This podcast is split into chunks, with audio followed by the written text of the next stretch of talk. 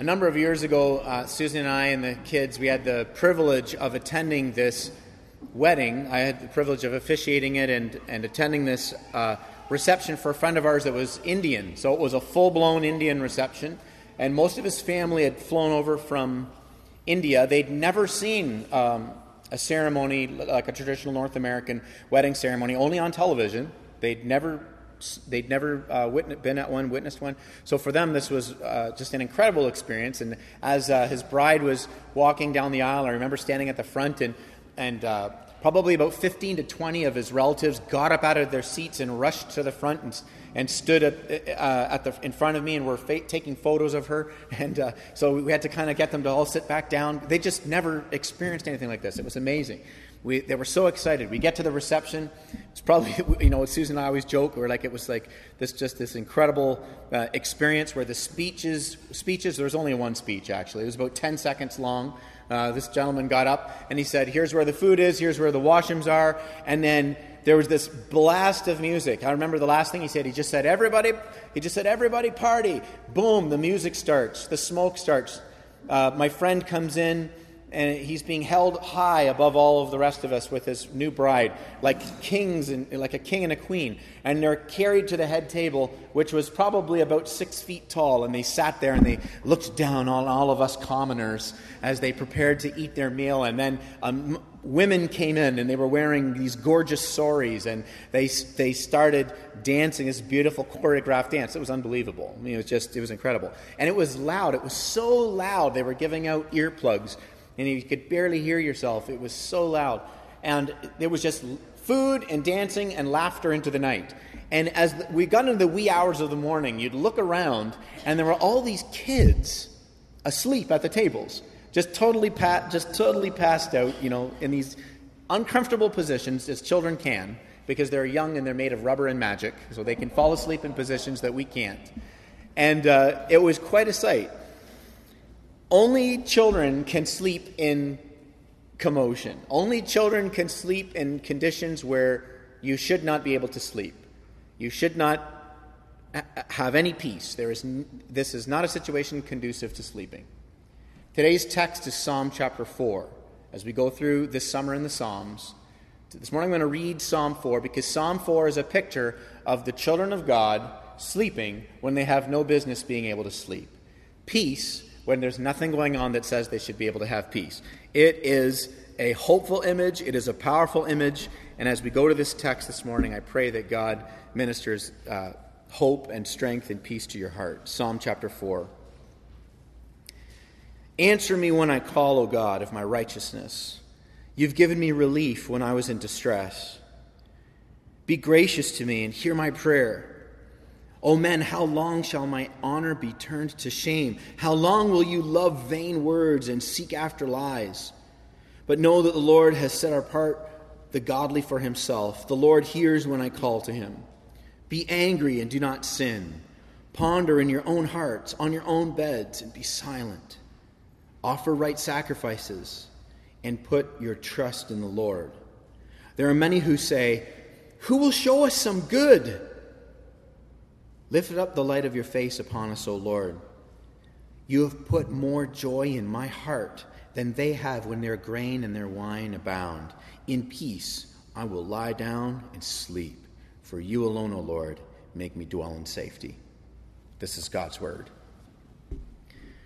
This is a psalm about recognizing that there are things in all of our lives that if we meditated on them, like if we really dwelled on them, they would give us insomnia in the soul.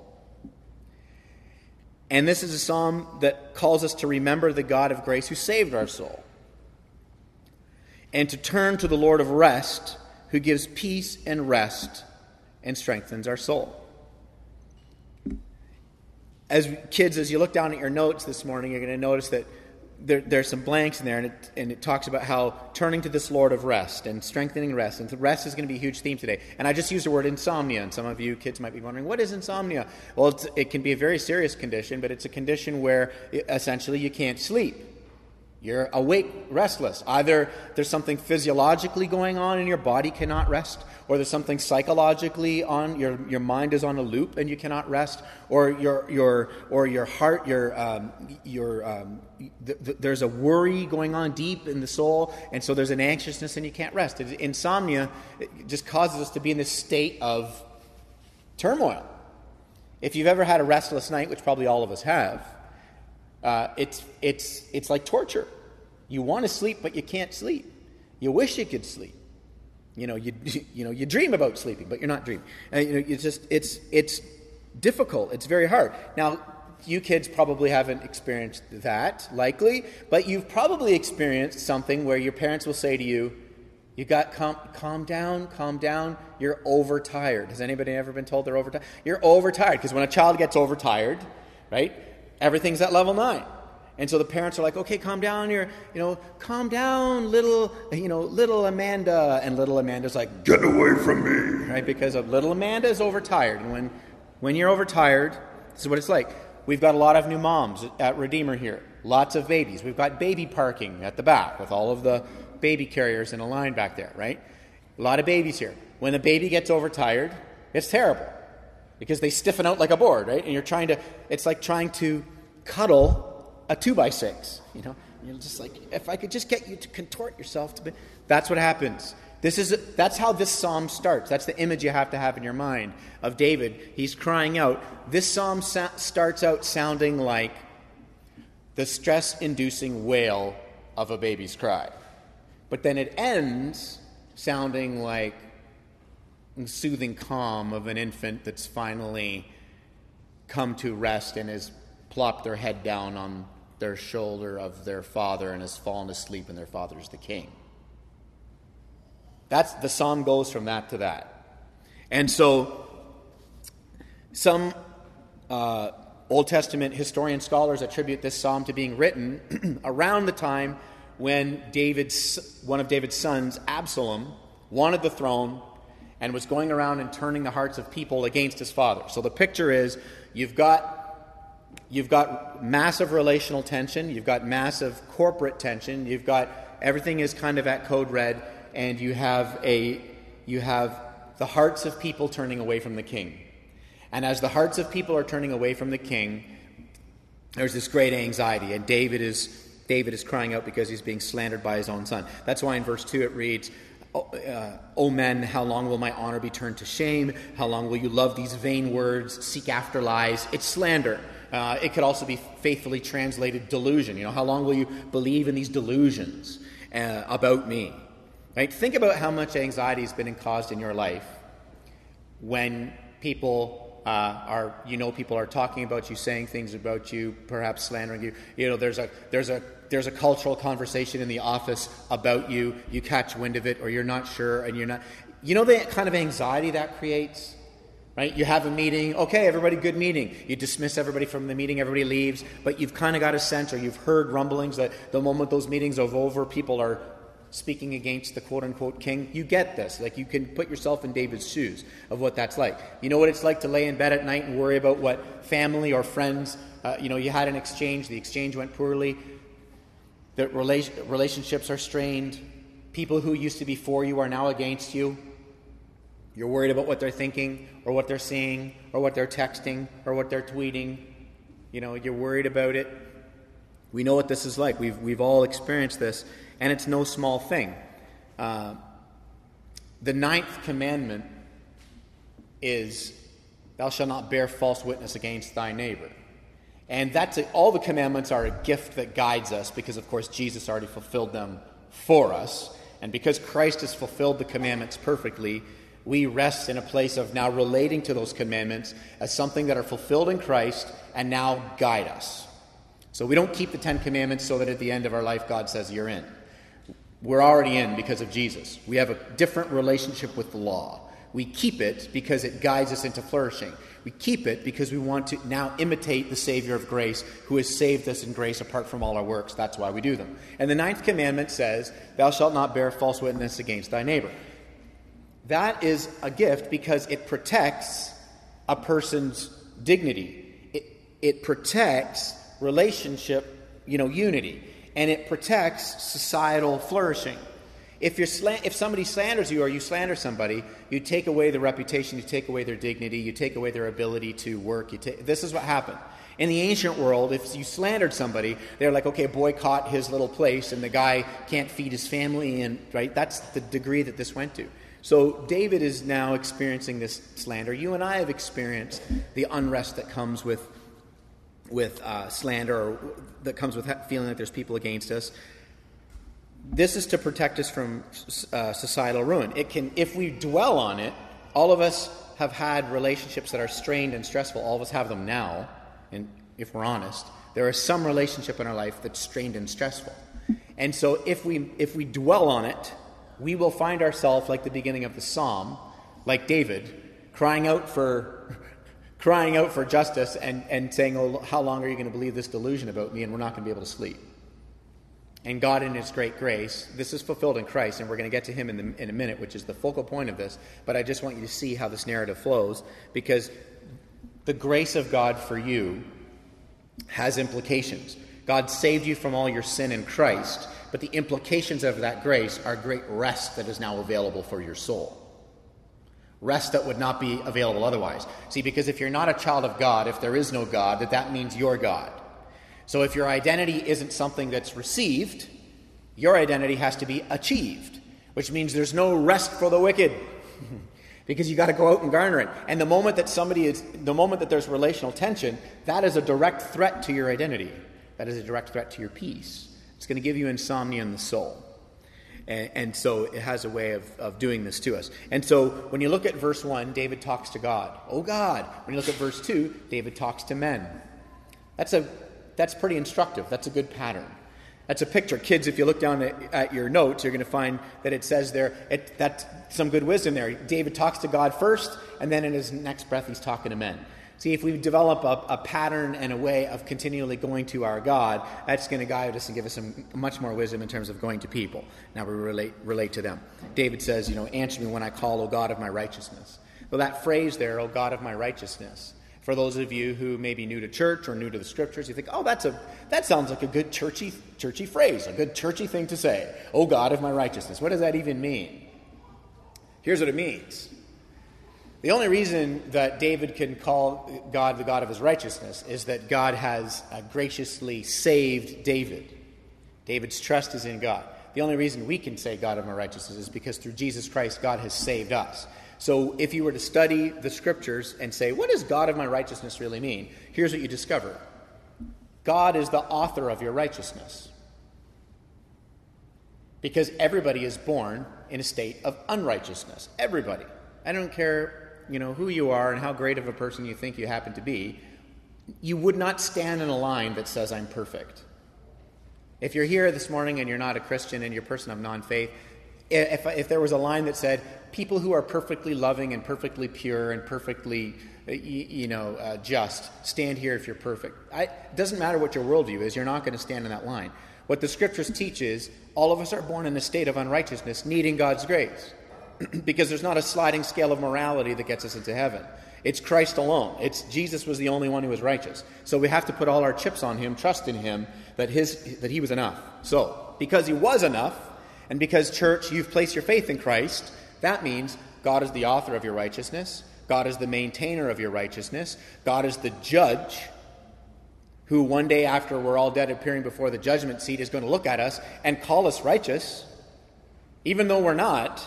In and of ourselves, we are not righteous. We're standing in righteousness. We're united to Christ who was righteous. God's going to look at you and He say, Righteous. And then He's going to reward you for the righteousness He gave you. That's the gospel. You and I aren't earning it. Every other religion on planet Earth has a form of earning your righteousness. So the God says, okay, you did enough, you're in. Christian faith says, no, Christ was enough, and you're united to him. So David calls out, O God of my righteousness, which is a way of saying, the one who authored my righteousness, the one who's maintaining my righteousness, the one who at the end of time is going to look at me and say, You're righteous, even though I'm not, and then he's going to reward me for the righteousness he gave me. O God, he's turning to him. See, that reframes that level of security and a sense of the sense of identity that that gives you, the sense of confidence that that gives you, And when I say confident, I don't mean arrogance, I mean humble confidence that you're, you're standing before God righteous. That reframes the way you relate to stressful, stressful times, times when you should not be able to sleep, times when relationships are, are strained and stressed. And so this is what David does here. Um, Spurgeon said it this way. Uh, Charles Spurgeon was a famous preacher in the 18th century. He says this He says, Here in his wisdom, let us imitate David and always take our case, not to the petty courts of human opinion, but to, to the high court and the high bench of God the King. And that's what you see David doing here. He's going to God on it so he can get peace. And kids, if you look back down in your notes, you're going to notice that it says this. You see, David had a habit of looking back on God's faithfulness in the past as his basis for trusting God's faithfulness in the present. So when you are going through trial, hardship, stress, anxiety, and you are wondering on what basis can I trust God here, you have to go to his faithfulness in the past. And not just the, uh, not just the subjective past of your own personal experience, though that is incredibly helpful to look back on your life and think about the times when God has been faithful to you. But I mean to go back to the objective past of God's faithfulness as to what He has done for you and I in human history in 33 AD at the cross of Christ. The reason why it's important for us to go back and pin ourselves to that is because the scriptures teach us this. They teach us in Romans 8 if God did not withhold His own Son, but instead gave Him up as a sacrifice for us all, will He not more richly give us all things. That's Romans chapter 8. That's what it says. If God didn't withhold Jesus, he won't withhold what you need. Not what you think you need, what you need. He's wise and loving and gracious, which means there's great rest for the children of God in times of trial and times of anxiety because God is not in the business of withholding. God is not a withholder. The cross says he holds back nothing which means everything that we need, He graciously gives, and everything that we don't have, that we think we need, but we don't have it, obviously we don't need it because God in His wisdom would have given it to us. Therefore, there's rest in those times to be like, oh God, even in this, you have a grace and a strength and a hope for me, even in this. And that begins to cure your heart of insomnia. Now, I've had a lot of insomnia in my soul because I'm like trying so hard to get God to see my point of view. You know? Like I'll lay in bed at night. It's like trying to get through to a. It's like trying to get to, through to a child. It's like I'm looking at God, going, Linda, Linda, Linda, Linda, no, Linda, Linda, Linda, Linda, honey, honey, Linda, and God's like, no, you don't understand how this arrangement works. I, I am God, and I love you, and I care for you, and I've got you. So David goes to God's faithfulness in the past as his basis for God's faithfulness in the present. Life is hard, but God is good. And so the immediate context of the psalm is that these people are believing vain words, delusions about the king. So they turn away from the king. Well, King David is foreshadowing King Jesus, who, of course, had all of us believe false things about the king and vain delusions about the king, and then they crucified the king and they turned away from the king. And all of us are born into a condition of being turned away from the king. But at the cross, Christ the King forgave you and I, forgave us for believing the vain words. How long will you believe these vain words? How long will you believe these false imaginations about me? Jesus Christ goes to the cross, forgives us for all of the vain delusion of looking for little mini messiahs and tiny gods and little shiny, you know, doodads to put all of our hope in and find all of our hope in. And Jesus forgives us of all that and draws us to himself in great grace so that we turn back to Christ the King. So, the good news for you and I, church, is that if Christ is our King, then we have this gift of repentance, of for crowning little things as King.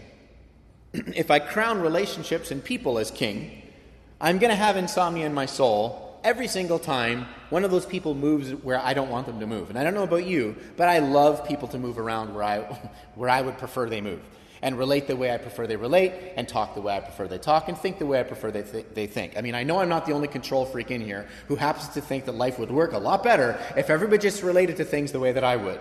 I can't be the only one in here that, that, that struggles with that.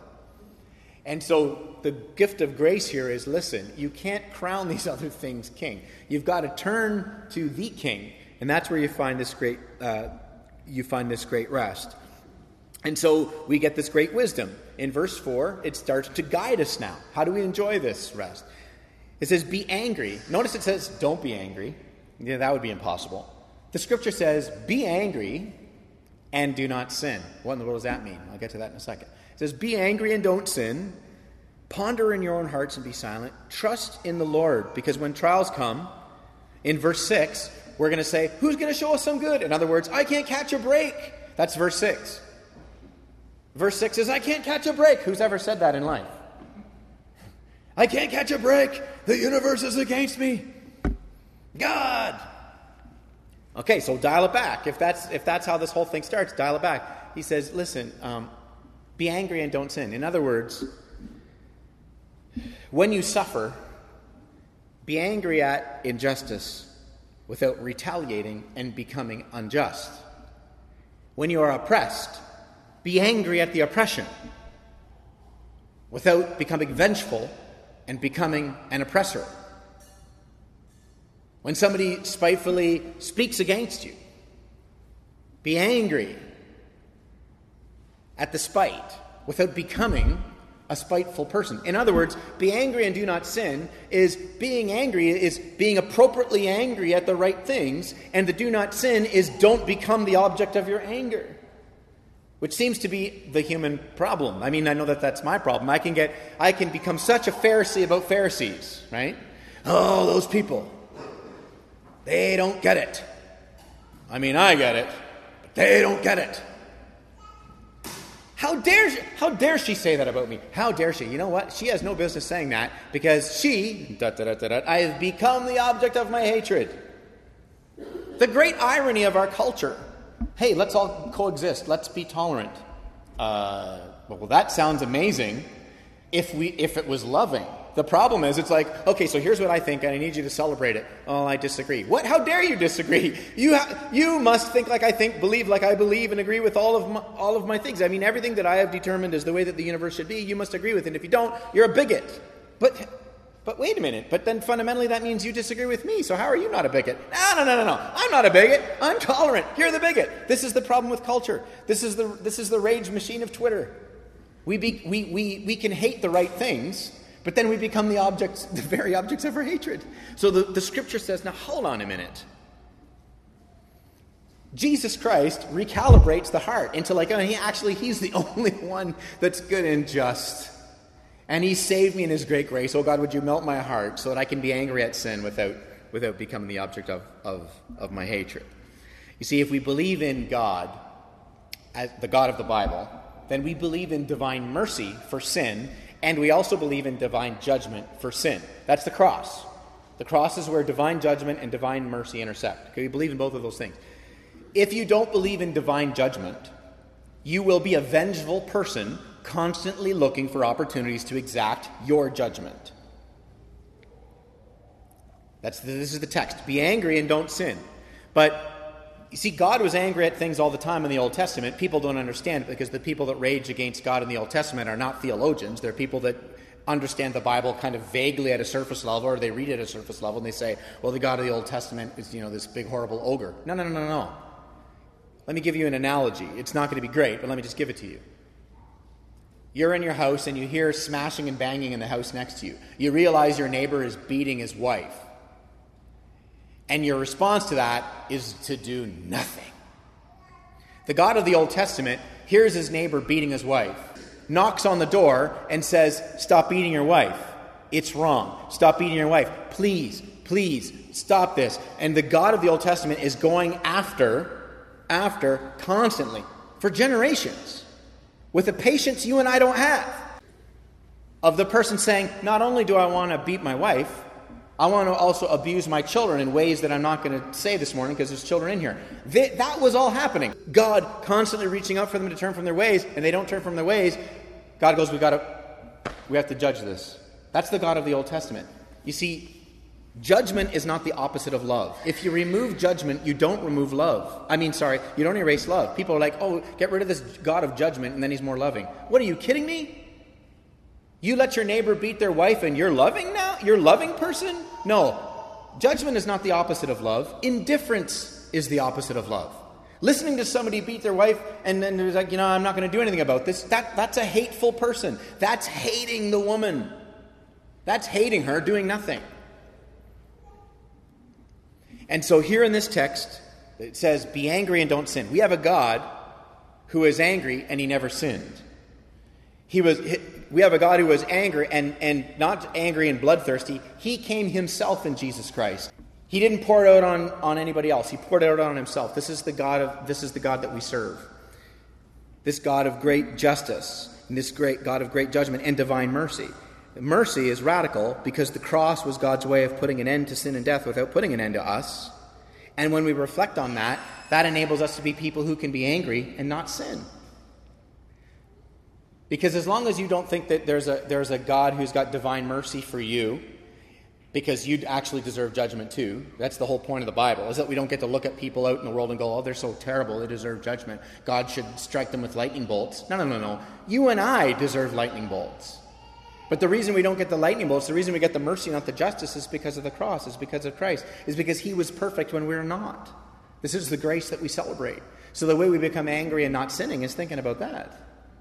And that recalibrates the way that we relate to those who have wronged us. And I'm not talking about pacifism where we don't where we absolutely don't look for justice. No, we look for justice. But that's different than sinning. That's become that's different than becoming the, the object of our own of our own hatred.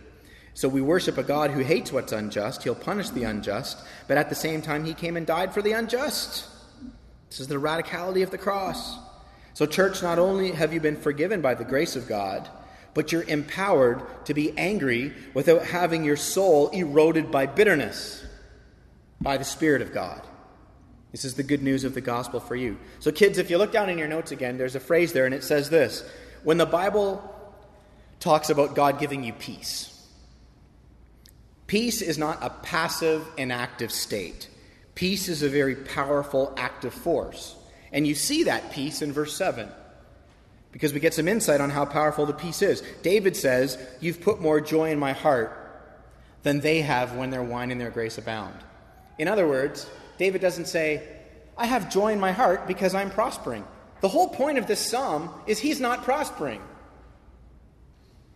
David says, I have peace in my heart while all my enemies are prospering. That is a level of peace that I want. That is a level of trust and rest in God that I want, that I want my children to have. Nothing is going well. I am not prospering. Everybody who I think shouldn't be prospering is prospering. And I have joy in my heart. That's verse 7.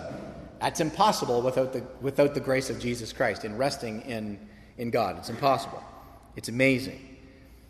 And this is what he says because otherwise, if we can't have joy and rest in our heart when we're not prospering, we're going to have faith that's like paper mache that dissolves in the rain of adversity. And David is turning to God, and we can look at this and think on the gospel and turn to God and realize there's a powerful peace that's available to us in you know the gift of prayer and in turning to God and resting. And so then you come to verse 8. And in verse 8, this closes. And it goes from this cry when everybody's against him and people are believing lies about him and nothing in his life is good and nothing in his life is prosperous. And he trusts in God and he returns back to God and he thinks on God's faithfulness. And you get to verse 8 and, and it closes and he says, In peace I will both lie down and sleep. For you alone, Lord, make me dwell in safety. There is not a person in this room that does not need that.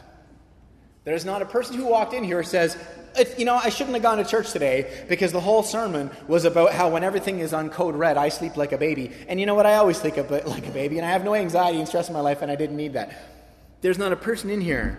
All of us to look at this and say, wow, I will dwell and lie down and sleep for you alone, God. Make me dwell in safety. It is amazing. As David, King David anticipates King Jesus. King David is lying down and sleeping. We have King Jesus in the New Testament who also had a habit of lying down and sleeping when everything was storming. King David, he's just foreshadowing King Jesus. King David had all his people rise up against him, and King Jesus had all his people rise up against him. King Jesus has people rise up against him and reject him and crucify him. King, the suffering of King Jesus culminated in the sleep of death so that you and I could enjoy the sleep of peace. Jesus was forsaken by God so that you and I could rest, knowing that our life is in the hand of God. That's what we get from the end of this psalm. And the grace of God works in our hearts, and it makes us like those children at that wedding reception, able to find rest in an environment that is not conducive to rest. His grace is sufficient for you, church. His grace is made perfect in your weakness. And like David, in peace you will both lie down and sleep because you have Christ in your chaos. Let's pray.